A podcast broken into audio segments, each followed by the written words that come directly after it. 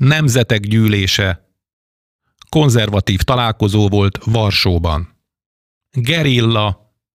Folytatja megosztó kampányát az ellenzéki miniszterelnök jelölt. Homoerotika. Teljes erővel támadja a karácsonyt a meleg propaganda. Üdvözlöm a kedves hallgatókat, ez itt az Igazság órája, az Alapjogokért Központ és a Karcefem közös műsora. Kovács Attillával, az Alapjogokért Központ projektvezetőjével és Koskovics Zoltánnal, az Alapjogokért Központ elemzőjével. Szervusz Attila! Szervusz, köszöntöm a kedves hallgatókat! Szervusz Zoltán! Szervusz, üdvözlöm a tisztelt hallgatókat!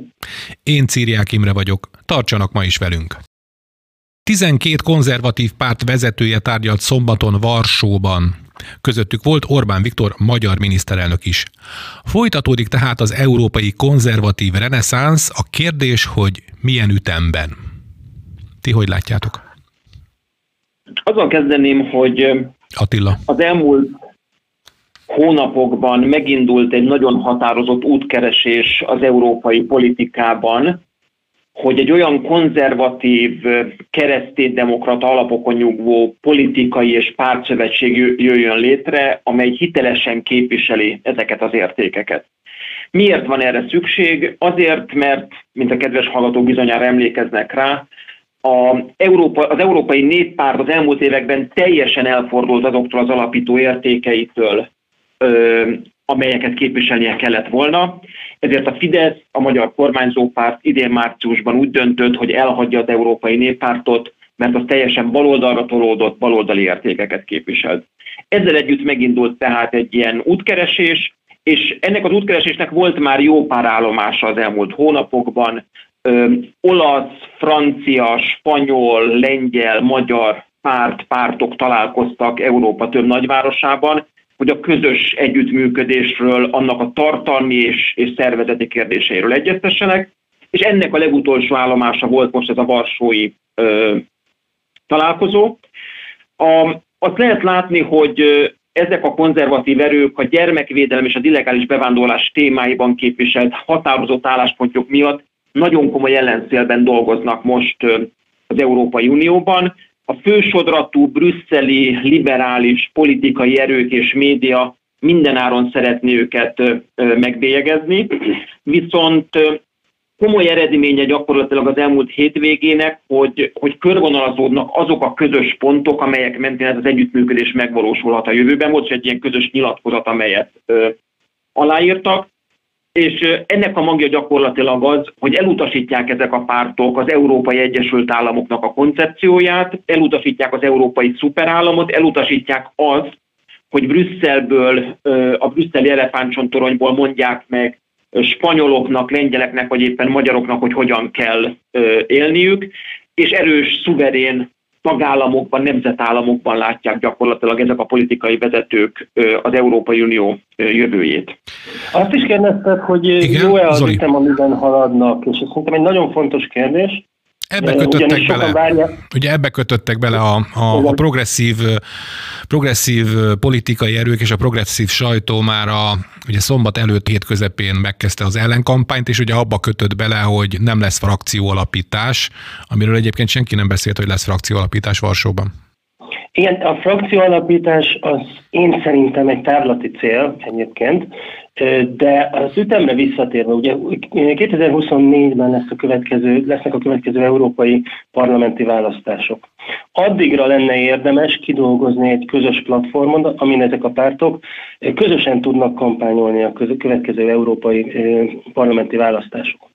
Hogyha ebben a platformban a jövő évben bármikor 2022-ben meg tudnak egyezni, le tudják fektetni, esetleg meg tudják alapítani az új európai pártcsaládot, akkor még bőven időben vannak ahhoz, hogy a teljes 2023-ban ez alapján tudjanak dolgozni, együttműködni, és 24 első fenében ugye tudjanak kampányolni ez alapján, a, a közös terv alapján. Úgyhogy az ütem az ilyen szempontból politikai értelemben véve, az teljesen rendben van.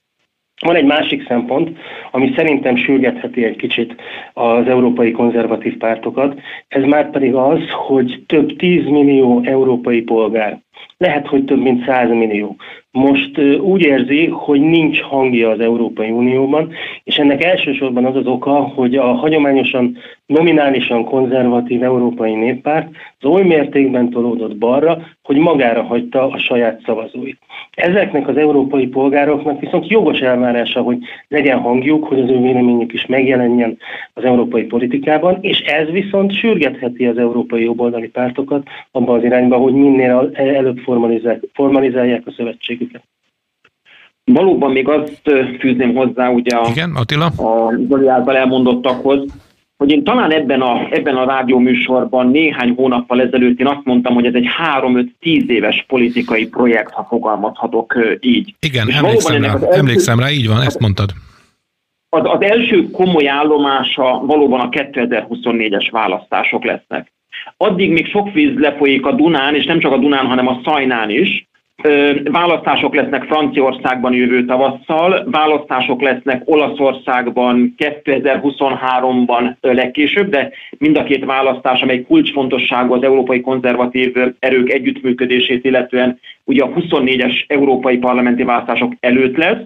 Újra rajzolódik, újra rajzolódhat az európai politikai térkép ezek mentén, a nemzeti tagállami választások mentén és ez a két éves vagy két-három éves folyamat, ami még előttünk van ebben, ez az érlelődési, összecsiszolódási folyamat elérhet odáig, reményeink szerint, hogy a 24-es választásokon már egy, a konzervatív értékeket, a nemzeti szuverenitást, az európai családpolitikát középpontba állító, a kereszténydemokrat értékeket középpontba állító, az illegális migráció ellen határozottan fellépő politikai szövetség méretheti meg magát a 24-es választásokon, és meggyőződésem, hogyha mostani európai parlamenti erőviszonyokat, a frakciók létszámát nézegetjük, meggyőződésem, hogy ez akár a legnagyobb relatív többségű frakció is lehet Európában 2024-re. Tehát akkor azt mondod, hogy az a cél, hogy a, a következő európai parlamenti választás után a legnagyobb frakciót, ez a Nemzetek Szövetsége, ahogy nevezzük így, most így hirtelen. Vagy legalábbis benne legyen, benne legyen abban a, abban a koalícióban, ami irányítani fogja a következő európai parlamentet. Hogy ki, hogy ki lehet a politikai szövetségese ennek a politikai tömörülésnek 2024 után, ez egy nagy kérdés, különösen ugye a néppárt baloldalra tolódásának függvényében, de valóban én látok arra esélyt, hogy akár a legnagyobb frakció is, frakció is legyen. Most ugye, hogyha összeadnánk, és persze ez a hüvelykúj matematika azért nem mindig helyes, az európai konzervatívok és az úgynevezett identitás és demokrácia képviselőcsoport tagjainak a számát az Európai Parlamentben, akkor azt hiszem, hogy már most a legnagyobb lenne. Itt természetesen vannak, akik nem biztos, hogy csatlakozni szeretnének, nem biztos, hogy, hogy helyük van ebben az új konzervatív ö, frakcióban, de mindenféleképpen azt mondom, hogy komoly eséllyel pályázna a, a legnagyobb frakció ö, hát címére vagy tisztére. Itt ugye valóban az előbb említetted a, a, a progresszív liberális média kritikáját. Ez, ez a kritika egyrészt mutatja azt, hogy itt egy komoly ellenfél van kibontakozóban politikailag, amitől, amitől nagyon tart az európai progresszív oldal, mert egyfajta intellektuális tartalmi és ideológiai frissességet hoz és újszerűséget hoz az európai politikai vitába, és megkérdőjelezi azokat az alapigasságokat, amelyet a progresszívek valamennyi európai választópolgár torkán szeretnének lenyomni, és ők ugye az igazság kizárólagos birtokosainak mondják magukat Európában, ezért veszélyt látnak ebben a politikai együttműködésben. A másik természetesen ugye most itt félidőben van az Európai Parlament, és ilyenkor különböző pozíciókat újraosztanak, és ezért mondják itt, hogy hát késésben van. De ez egy butaság, itt nem pozícióosztások miatt alakul ez a konzervatív együttműködés, hanem ennek sokkal távlatosabb, koncepcionálisabb céljai vannak, hogy közép-hosszú távon azon európai választópolgárok számára, akinek most nincsen politikai otthonuk az európai politikai térben, egy valós alternatívát kínáljon. Hát igen, mert a progresszív oldal az úgy viselkedik, mintha neki bérelt helyei lennének, örökre bérelt helyei, helyei lennének az európai politikában, vagy az európai parlamentben, vagy Brüsszelben. Gondolok Verhofstadtra, meg Vera Jurovára és a többiekre. Egyfelől teljesen el vannak szakadva a saját választópolgáraiktól, tehát semmiféle kapcsolatban nincsenek az európai polgárok valódi problémáival és valódi élet, életükkel. Zoli. És a, sőt, a világnézetükkel sem. nincs semmi kapcsolat a brüsszeli politikusok és az európai emberek között. Másfelől viszont ez egyfajta tudatos stratégia is. Ők próbálnak kirekeszteni, próbálnak lehetőség szerint minden olyan politikai nézetet, világnézetet kirekeszteni, amely nem felel meg az ő baloldali liberális dogmájuknak. Ez egy tudatos stratégia ilyen szempontból, ez együtt jár a megbélyegzése, az együtt jár a különböző szidalomszerű szavak használatával azokra az emberekre, akik nem értenek velük egyet. Látszik, hogy ez egy stratégia, és az is látszik, hogy a politikusok mellett a hozzájuk tartozó sajtó, illetve a velük együtt működő különböző magukat civilnek nevező szervezetek is összejátszanak ebben a stratégiában, szándékosan keltenek hangulatot mindenfajta olyan gondolat ellen, amely nem fér bele az ő szűken vett dogmatikus világnézetükbe.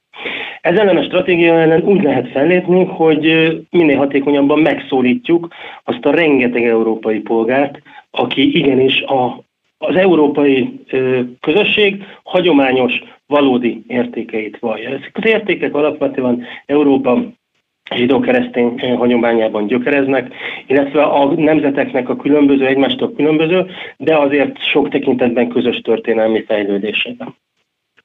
Egyetlen dolgot még engedjetek meg, hogy ide a, a beszélgetésbe hozzak, ez pedig Igen, az, Attila? hogy ezeknek a pártoknak az együttműködése, vagy körvonalazódó együttműködése, és az, hogy ők egy ideológiai űrt kívánnak betölteni és hitelesen képviselni ma Európában, nagyon fontos, hogy ezeket a véleményeket, ezeket a gondolatokat a most zajló Európa jövőjéről szóló vitában is kifejtsék. Hogy világossá váljon valamennyi brüsszeli és hát számos tagállami döntéshozó politikus számára, hogy itt nem csak az Európai Egyesült Államok jelenti vagy jelentheti az Európai Unió jövőjét, hanem erős nemzetállamokon, tagállamokon, szuverén tagállamok együttműködésén alapuló Európa ugyanúgy alternatívája, sőt valószínűleg jobb alternatívája lehet ennek. Miért mondom ezt, hogy jobb? Ha ránézzünk az elmúlt tíz év válságaira az Európai Unióban, legyen szó eurozóna válságról, migrációs válságról, koronavírus válságról, akkor mindig azt láttuk, hogy a Brüsszelből kínált recept az nem működik. Mindig akkor működött a megoldás, amikor egy vagy néhány tagállam, vagy tagállamok szövetsége, vagy tagállami vezetők egy köre politikai bátorsággal a háta mögött ö, gyakorlatilag mert lépni, ahogy Angela Merkel mert lépni az eurozóna válság kezelése érdekében, ahogy Orbán Viktor mert lépni az illegális migráció elleni fellépés kapcsán 2015-ben, úgy azok a tagállamok vagy tagállami megoldások működtek. A brüsszeli recept gyakorlatilag nem működött. Miért érdekes ez még, és egy záró gondolat most ennek a, ennek a fejtegetésnek a kapcsán, Azért, mert a, a brüsszeli intézmények fellépése az nagyon sokszor együtt jár az úgynevezett lopakodó hatáskör elvonással.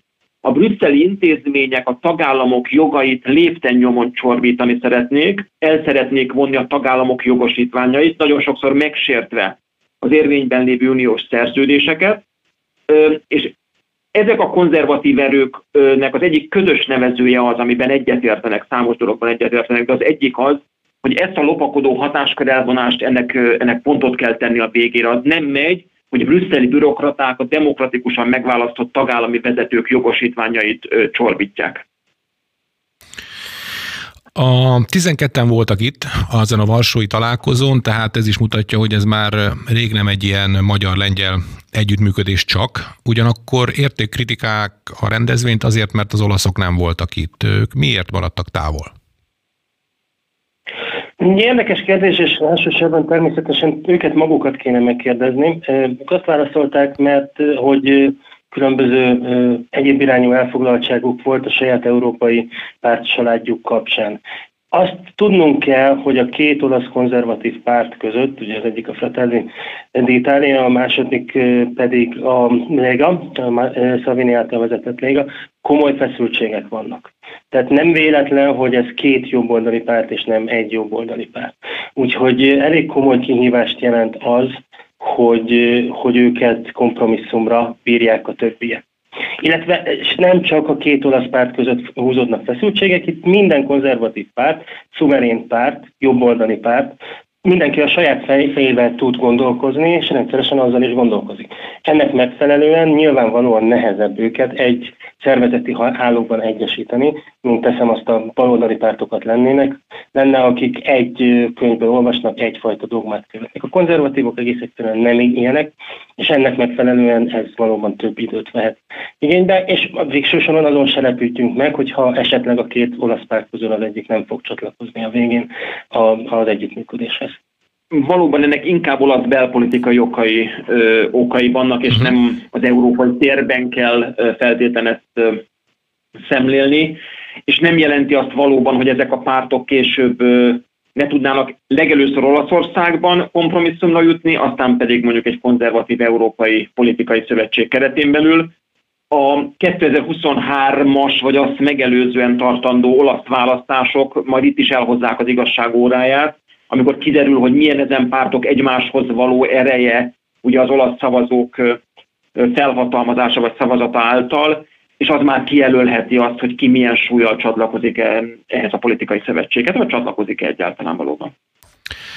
A, pont azért, mert ugye markáns nemzeti pártokról van szó, ha együttműködést szeretnének ezek a pártok, akkor ugye nem azt kell keresni, ami, ami adott esetben szétválasztja őket, hanem ami összeköti. Most elfogadtak egy közös nyilatkozatot is a, a, a konferencia csúcs találkozó végén. Ez milyen alapelvekre épül? Az első és talán leginkább kulcsfontosságú a, a szuverén nemzetállamoknak a, a kérdése. Nemzetek Európájában gondolkodnak ezek a, ezek a politikai erők, független attól, hogy Spanyolország, Lengyelország, Magyarország vagy éppen más európai önstagállamot képviselnek. Elutasítják a brüsszeli intézmények túlhatalmát, elutasítják az európai jog önkényes alkalmazását, és elutasítják azt, hogy az európai jogot azon területeken is a nemzeti jog, vagy éppen a nemzeti alkotmányok fölé helyezik az uniós intézmények, ahol nincsen az Európai Uniónak elsőbsége. Markánsan szemben állnak az illegális migrációval szemben. A, azt gondolom, hogy az európai családpolitikában, a családpolitikában is számos közös nevező összeköti őket, kereszténydemokrata értékeken nyugszanak, összességében talán ezek a fő pillérei, de Zoli kérlek egész ki. Még, még egy dologgal egészíteném ki, és ez pedig az, hogy elutasítják a társadalmi mérnökösködést. És e, e, én azt hiszem, hogy ez az egyik fontos alappillére, a család a másik egyébként, annak a konzervatív reneszánsznak és újraébredésnek, amiről virágszerte beszélhetünk. Tehát ebben ragadható meg az, hogy miért érezte a, a jobboldali társadalom, a konzervatívan gondolkodó emberek miért érzik azt, hogy egyre aktívabban fel kell lépni a baloldalról érkező nyomással szemben. Ez pedig az, hogy a jobboldali ember, illetve a józan észre gondolkozó ember az mindig elutasítja a társadalmi manipulációt, a társadalmi mérnökösködést. Ez benne van a záró dokumentumban, a Varsói Csúcs záró dokumentumában is. Ez egy sarkalatos pontja és kiváltó oka a konzervatív ébredésnek, amit tapasztalunk Európa számos országában, most már egyre inkább Nyugat-Európában is, illetve az Egyesült Államokban is. És ugye a másik pedig igen, a családi értékek, Elsősorban a családok támogatása, tehát a, a konzervatív ember úgy gondolja, hogy a család az egy fontos, a fiatal apukákat és anyukákat segíteni kell, ők segítségre érdemesek. Ez nyilvánvalóan része a jobboldali gondolkodásnak, de ugyanakkor látják a támadást is a hagyományos család intézménye ellen, illetve a hagyományos nemi szerepek ellen. És ez is egyfajta mozgatórugója annak a konzervatív, nevezhetjük ellenforradalomnak is, ami kibontakozóban van jelenleg. Igen, valóban itt a gender kérdéseknek, ennek a gender lobbynak az elutasítása, és azt gondolom, hogy egy közös nevező itt, ez, ez, ez nagyon fontos, amit a végén elhangzott. Még egy kérdés így a végére. Szerintetek a, a néppárt jelenlegi tagjai közül lehet olyan, akit, aki adott esetben érdeklődik majd egy ilyen együttműködés iránt? Ha ez, kör, ha ez konkrét formát ölt? Az Európai Néppártnak a, a szavazói és mandátum arányát megvizsgálva 2004 óta azt látjuk, hogy a néppárt fokozatosan veszít teret az Európai Unióban és az európai parlamenti választásokon. A politikai eljelentéktelenedés útján van gyakorlatilag a néppárt. A kérdésedre válaszolva pedig igen, akár Kelet-Közép-Európából is, Szlovénia, ugye más országokat is lehetne, balti államokból, de más nyugati, akár még francia ö, tagpártokból, és én azt gondolom, hogy lehetnek olyan európai parlamenti képviselők, akik különösen, hogyha markáns ideológiai tartalmat és politikai erőt látnak egy új ö, konzervatív politikai erő mögött, akkor, akkor az Európai Néppártnak hátat fordítanak, és ebben az új politikai formációban politizálhatnak majd a jövőben. Zoltán?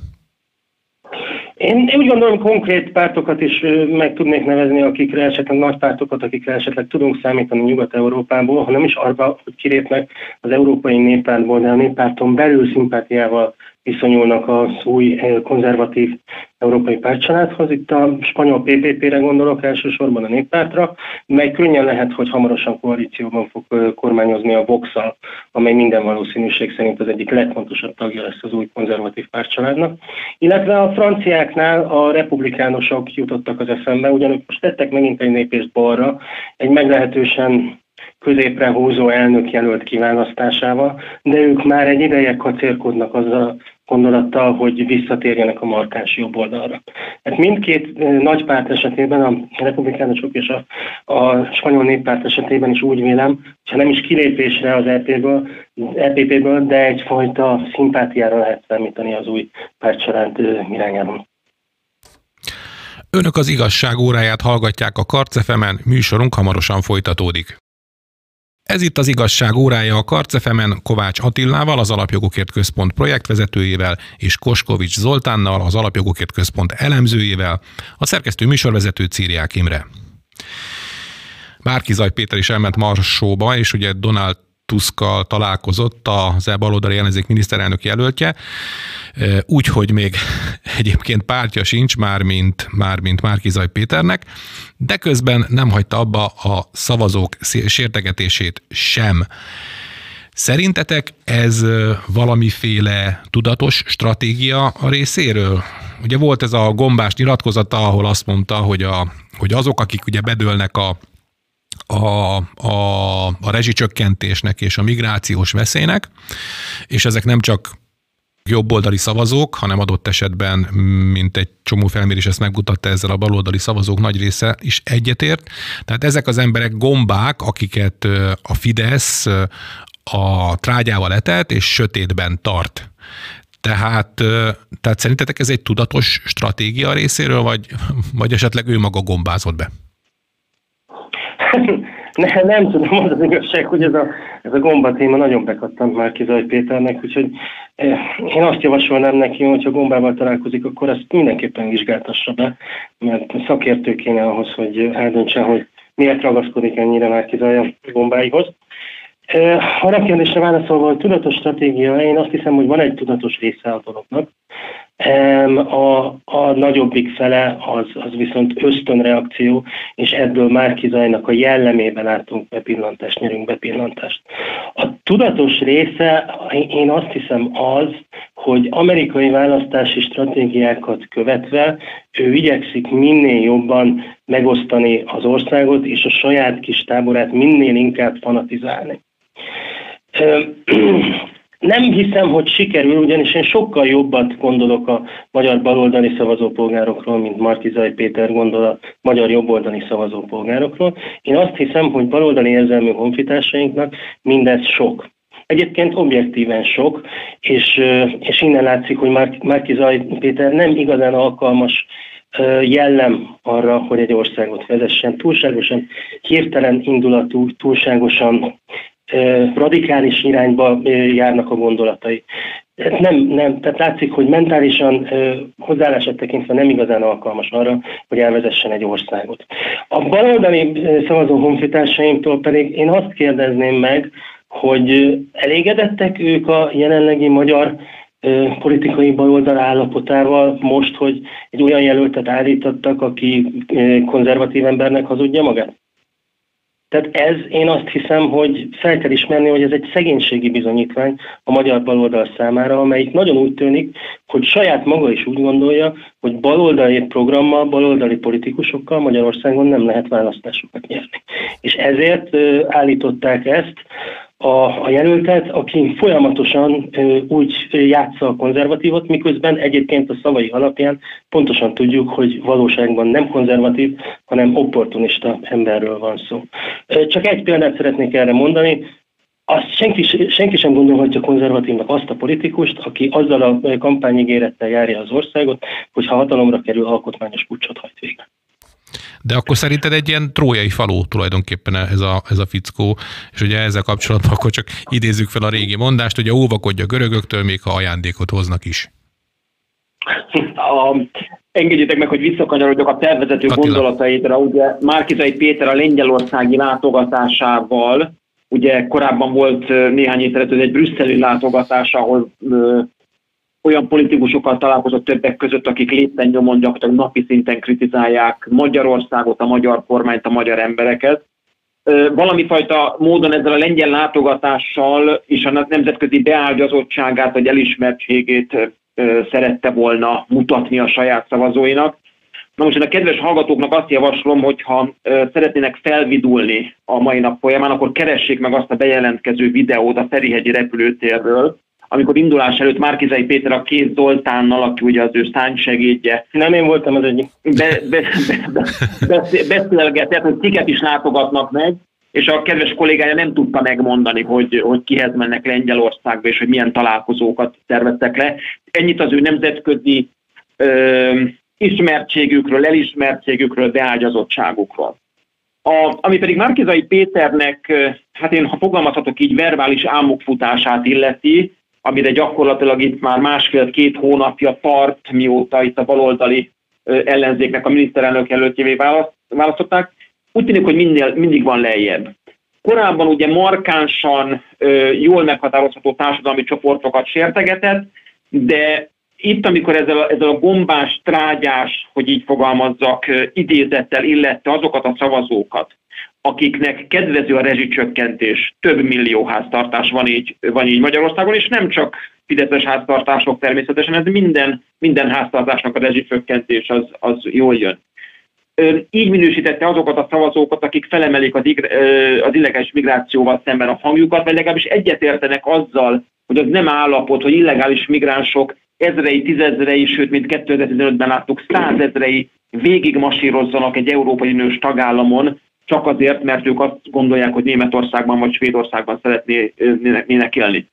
Olyan kérdésekben minősített pártpolitikai preferenciától, ideológiai meggyőződéstől függetlenül ö, magyar szavazók millióit, amiben gyakorlatilag nemzeti konszenzus van ma Magyarországon. Ma a magyarok döntő többsége politikai egyéb preferenciától elvonatkoztatva egyetért azzal, hogy a rezsicsökkentés a helyes út, ma Magyarországon. Magyarországon a legalacsonyabb az Európai Unió 27 tagállama közül a lakossági áram ára. Ez egy óriási politikai, szociális eredmény, vívmánya az elmúlt 8-10 évnek, és széleskörű társadalmi egyetértés mutatkozik ma Magyarországon abban is, hogy igenis a kerítés szeretjük, nem szeretjük, kiki ízlése szerint, de megállította az illegális migrációt, megvédte Magyarország és Európa társadalmi, szociális stabilitását, és megmutatta, hogy Európa az nem egy átjáróház, hanem Európa az erős nemzetállamoknak a szövetsége kellene, hogy legyen. Márkizai Péter ezt nem így látja, én nem csodálkoznék, hogyha még ennél is lenne lejjebb, ugye itt napról napra szivárognak ki videók, amiben ő különböző témák mentén sértegeti a szavazókat. És még egy dolog azért, azt is lássuk, amikor a hazai baloldalról beszélünk, hogy a szavazók sértegetése azért nem Márkizai Péterrel kezdődött. Mangoni Borbé Ildikó néhány évvel ezelőtt, ha emlékeik nem csalnak, egész egyszerűen lepatkányozta azokat a szavazókat, akik a, a kormányzó pártra, vagy éppen a magyar kormányra szavaznak, vagy éppen a szimpátiával tüntetik ki. Igen. Tehát úgy látszik, hogy amikor, amikor baloldali politikusok frusztráltak a, a politikai teljesítményük hiánya miatt, amikor frusztráltak amiatt, mert nem képesek megszólítani a hazai választókat, akkor rögtön elkezdenek vádaskodni a választópolgárokkal szemben, és, és nagyon csúnya, szalonképtelen sértő kifejezéseket használnak. Ez egyébként szerintem egy jele annak, Igen, hogy, hogy meglehetősen, jele annak, hogy meglehetősen szélsőségessé vált a magyar baloldal. Tehát valóban voltak itt Na de hát lassan már leesnek az asztalról, tehát annyira szélen vannak. Hát már lehet, hogy a padlón vannak Imre, mm, ja. és onnan kiabálnak felfelé, és ezért ennyire, ennyire úgy érzik, hogy folyamatosan csak kiabálni lehet.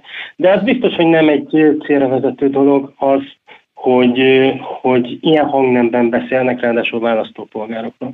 És ilyen Attila nagyon jól mondta, hogy itt nem csak a jobboldali a Fidesz szavazókat sértette ezzel meg, hát Magyarországon az emberek jelentős része párthovatartozástól függetlenül támogatja a határvédelmet is, és a rezsicsökkentést is. És illetve én szerintem a magyar emberek pontosan tudják, hogy mekkora előnyt jelent az, hogy ők pontosan, stabilan, megbízhatóan számolhatnak a saját rezsiköltségeikkel. Nekik nem lesz olyan, hogy novemberben fizettek 20 ezer forintot, decemberben meg 80-at.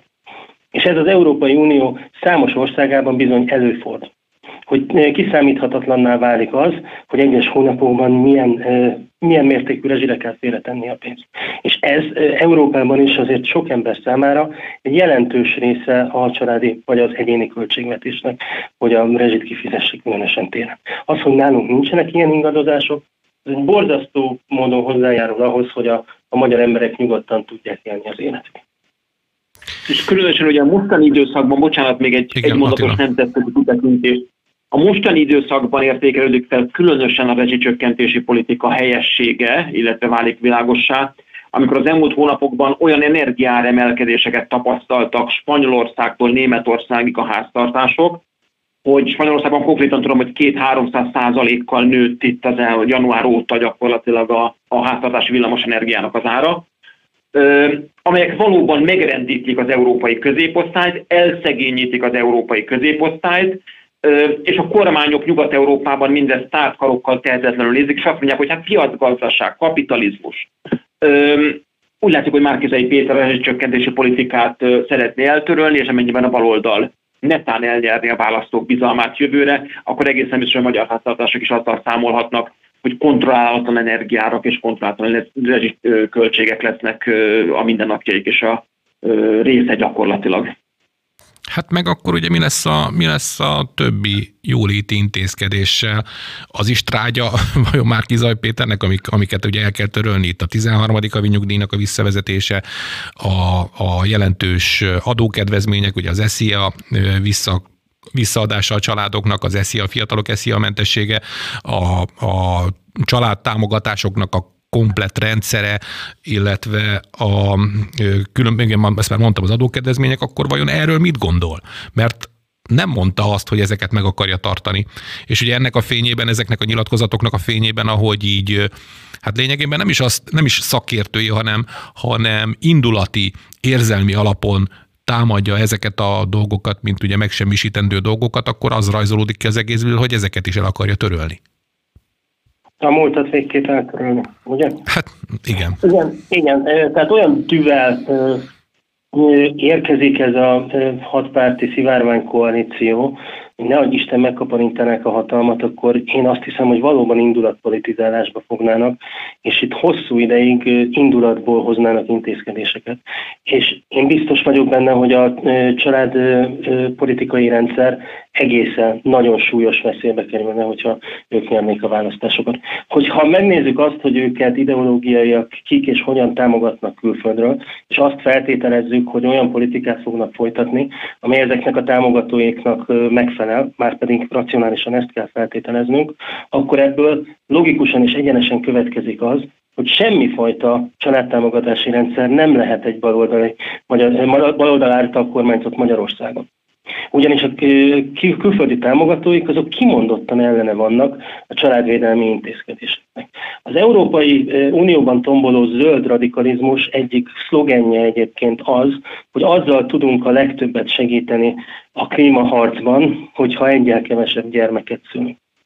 És ezek az emberek támogatják már Kizaj Péterék kísérletét arra, hogy megkaparintsák a hatalmat Magyarországon. Ennek tükrében minden magyar állampolgárnak el kell azon gondolkodnia, hogy itt nem lesz családtámogatás, hogyha ők hatalomra Egyetlen gondolatot engedjetek meg még ehhez a, ehhez a blokkhoz. Ez pedig az, hogy a hazai médiának, a hazai baloldali liberális médiának az óriási kettős mércéje hogyan nyilvánul meg ebben a kérdésben.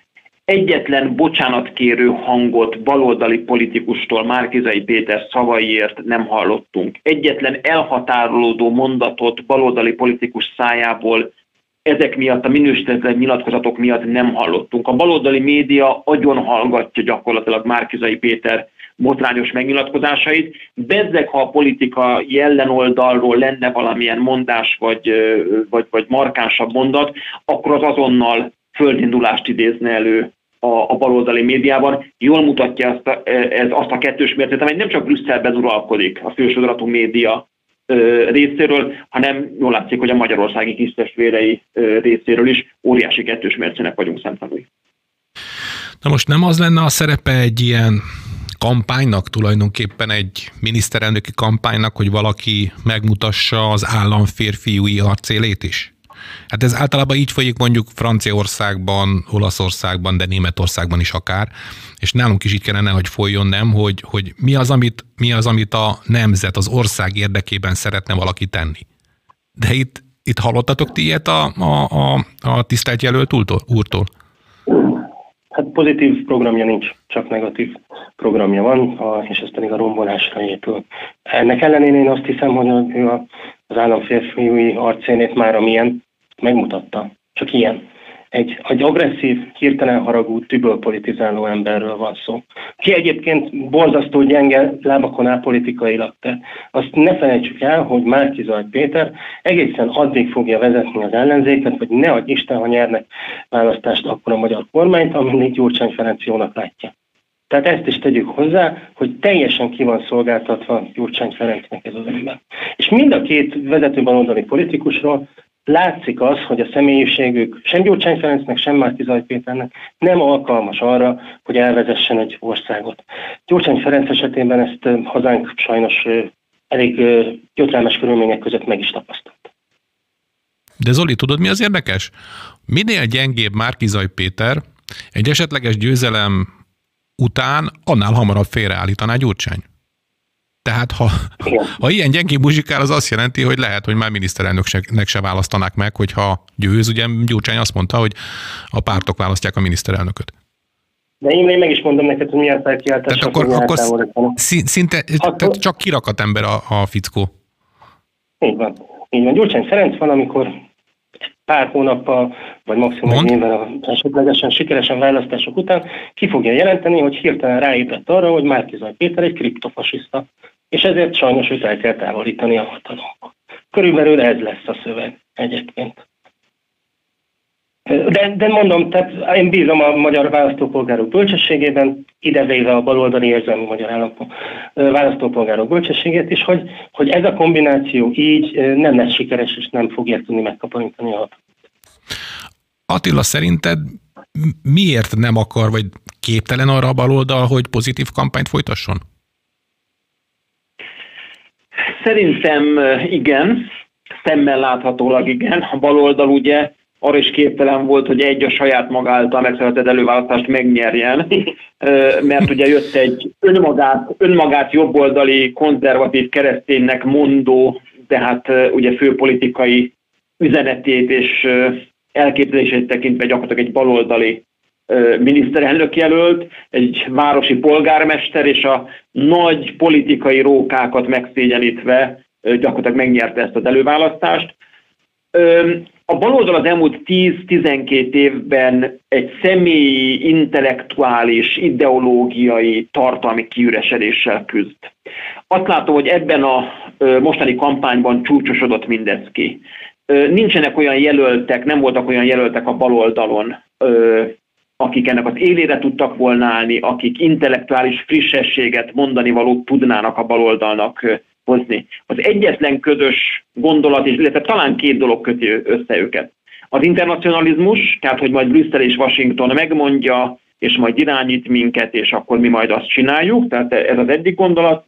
A másik pedig az, hogy minden, ami itt az elmúlt 10-12 évben volt, családpolitikától kezdve nemzetpolitikáig, az rossz, és azzal, fel, azzal szemben fel kell lépni. Mindegy, milyen áron, de azokat a vívmányokat, amelyeket az ország az elmúlt 12 évben az élet számos területén elért, azt el kell törölni, le kell rombolni. Azt gondolom, hogy ez a két pont, ami közös nevező ma a, a baloldali politikában, sokszor a baloldali szavazók körében is, de inkább a politikai ö, elitben, ö, és egy teljes szellemi, intellektuális tartalmi kiüresedés az, ami mögötte van. Ez a frusztráció, ez a dű, illetve ehhez adódóan még Márkizai Péter személyes frusztrációja, hogy, hogy gyakorlatilag egy ilyen marionett bábuként lebegott a, a, a pártok fölött, és bármikor kirúghatják alól a sámlit, ez a frusztráció vezet ahhoz, hogy a szavazókkal, az országgal, az elért eredményekkel szemben áskálódnak, negatív üzeneteket fogalmaznak meg, és gyakorlatilag egy, egy nagyon hiszterizált, dübből irányított kampányra van a baloldal részéről kilátás, én azt gondolom az előttünk álló hát 3-4-5 hónapban. Progresszív hírünk következik. Ma is az Alapjogokért Központ szemléjéből válogattunk, de azt hiszem sajnos, hogy sokan találkoztak már hallgatóink közül ezzel a hírrel. Homoszexuálisként ábrázolta a Mikulást a Norvég Posta idei karácsonyi reklámfilmjében. Miért megint egy gyermekeknek szóló ünnepet vettek célba a progresszívek? Hát én őszintén szólva Zoli. szomorú vagyok ezzel az egészen kapcsolatban. Ugye e, ezt a harmadik blokkot, ezt mindig el szoktuk vicceskedni egy kicsit legutóbb, amikor beszélgettünk Imre, akkor éppen a rasszista autópályák volt a téma, és azon jó lehet ezt munkázni, de, de ezen nem lehet.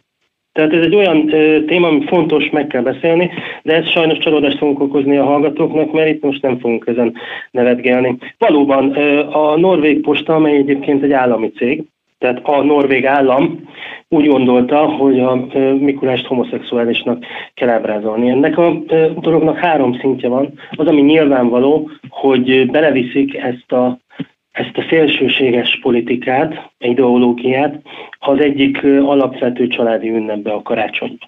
Norvégiában a Mikulás hozza karácsonykor az ajándékokat a gyerekek. Igen, igen. És ez egy olyan borzalmas megsértése az emberek családi, illetve magánéletének a politika részéről, ami én azt hiszem, hogy mélységesen felháborító. A másik, amit látnunk kell, az az, hogy nem véletlen, hogy a Mikulás lett a homoszexuális. Ezzel a gyerekek felé akarják tolni ezt a propagandát, közvetlenül a gyermekek gondolatiságát támadják, megpróbálják megfertőzni, hiszen a Mikulás nem nekünk felnőtteknek hozza az ajándékot, hanem a gyerekeknek. És a harmadik, ami engem őszintén szóval borzasztóan felháborított ebbe a dologba, hogy Mikulás az egy létező személynek az emlékét őrzi.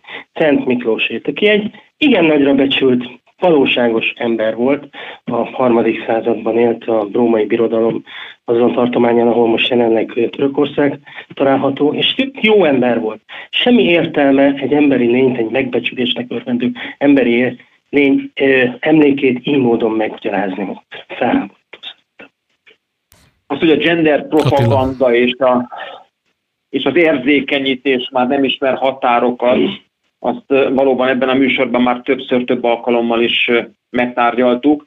És hát most ugye korábban, amikor az Egyesült Államokból érkeznek a hírek, akkor mindig picit olyan távolinak tűnik ez, hogy hát igen, Amerikában más társadalom, más gyökerek, más ideológiák, stb. stb. stb. Aztán egyszer csak azt látjuk, hogy ez megérkezik az Egyesült Királyságban, Nagy-Britanniában, és aztán át, átkerül a kontinentális Európa országaiba. Ugye nem tudnak ellenállni ennek a, az ideológiai nyomulásnak, amely ugye nagyon ravasz módon, tényleg trójai falóként egyszer csak föltűnik reklámfilmekben, filmekben, zenei klippekben, meséskönyvekben, stb. stb. És most éppen ugye akkor egy, egy reklámban tűnik föl a Norvégiában, tehát úgy lát, tehát szó szerint földrajzilag is lehet látni, hogy azért ez egyre közelebb kerül ugye Magyarországhoz. A másik dolog valóban az, hogy gyermekvédelem. Tehát, hogy a gyermekeinkről van szó, és akkor, amikor Magyarország ennek megállt szeretne parancsolni, és megállt is parancsol, akkor, amikor azt mondja a magyar kormány, hogy a, gyermek, a gyermekekre ártalmas gender ideológiát, az LMBTQ ideológiát, az azokat terjesztő politikai NGO-kat az iskolák kerítésén, az iskolák falain kívül kell tartani, akkor mi a brüsszeli válasz, válaszreakció és az európai országok válaszreakció erre? Ösztön zúdol a magyar kormányra, amiért ennek az LMBTQ lobbinak, ideológiának megállt parancs volt. Miért?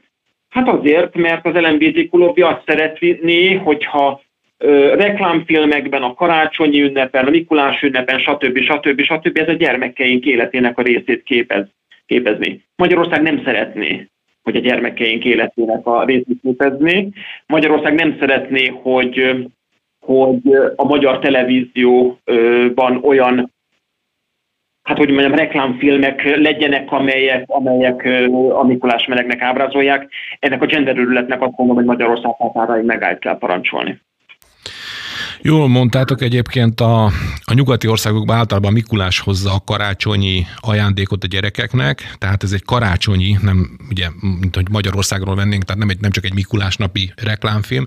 Egyébként én még azt is megértem, hogy meg akar emlékezni róla a norvég posta, hogy azt hiszem, hogy 50 éve dekriminalizálták a homoszexualitást Norvégiába, de azt miért írják, vagy miért akarják nekünk előírni, hogy mondjuk az egyik legszentebb családi ünnepen, amikor együtt van a család, és egymással, egymással foglalkozik, illetve a, a átéli a karácsonynak a szentségét, akkor nekem a homoszexuálisokra is gondolni kelljen. Miért?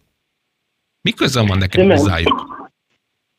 Az a céljuk, hogy meghosszanak téged Imre, meg engem is, meg mindannyiunkat. Az egyik, az identitásunkhoz tartozó egyik alapvető pillértől, ez pedig a zsidó-keresztény hagyományok. Tehát szándékosan támadják a karácsonyt, szándékosan támadják. Az az igazság, hogy nem a meleg vagy homoszexuális Mikulás az egyetlen példa, amelyel találkozhattunk az elmúlt hetekben Európában. Nem, tényleg nem szeretném idézni a másik kettőt, de, de maradjunk annyiban, hogy mind a kettő Jézus anyjával, Máriával viccelődött.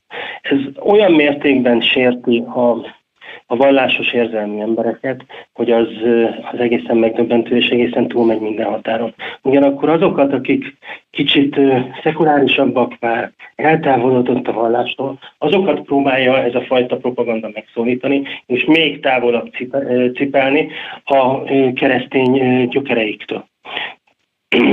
Egyébként Európa hosszú ideig egy olyan kontinens volt, ahol még az ateista is keresztény mert az ateisták is alapvetően a keresztény hagyományból táplálkoztak, amikor a kulturális életüket élték, vagy amikor a családi életüket élték. Hiszen gondoljunk bele, a karácsony az most már azt hiszem Európa jelentős részén elsősorban nem egy vallási ünnep, hanem elsősorban egy családi ünnep.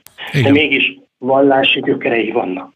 És ezeket a gyökereket próbálják meg megtámadni, ezektől a gyökerektől próbáljuk, próbálnak meg minket meg választani. Ugyanakkor az, hogy miért pont homoszexuális propagandát használtak erre eszközként, annak az az oka, hogy a hagyományos nemi szerepeket, illetve a hagyományos családot is támadják. Megtámadnak egy családi ünnepet, ráadásul egy olyan propagandával, ami a hagyományos nemi szerepeket is támadja. És még egyetlen gondolattal engedjétek meg, hogy ide csatlakoztak a amikor az Zoli említette azt, hogy ezzel rengeteg embert megsértenek. És amikor hangot adunk abbéli meggyőződésünknek, hogy ez így nem helyes, hogy ez számunkra adott esetben sértő, akkor azonnal jön a stigma és a csípőből a válasz, hogy mi nem vagyunk kellően befogadóak, mi nem vagyunk kellően megértőek, mi nem vagyunk kellően elfogadóak, stb. stb. stb. Mi kirekesztőek vagyunk, és, és lehetne folytatni hosszan a sort, hogy milyen stigmákat kell magára vennie mindan, mindannak, aki ezzel szemben fölemeli hangját. Nem, mi csak azt szeretnénk mindenki orientációját, szexualitását, stb. tiszteletben tartva, hogy egy keresztény ünnepet, egy családi ünnepet senki ezzel az ideológiával ne itasson át. És megjegyzem, hogy ha most Ramadán lenne, akkor biztosan viccelődnének a Mohamed profétával. Így van, ez a kettős lesz, így van. Így van. Ennyi fért ma az igazság órájába az Alapjogokért Központ és a Karcefem közös műsorába. Kovács Attilának, az Alapjogokért Központ projektvezetőjének és Koskovics Zoltánnak, az Alapjogokért Központ elemzőjének köszönjük a mai beszélgetést. Köszönjük, köszönjük szépen! Búcsúzik a szerkesztő műsorvezető Círiák Imre is, várjuk Önöket egy hét múlva a Viszonthallásra.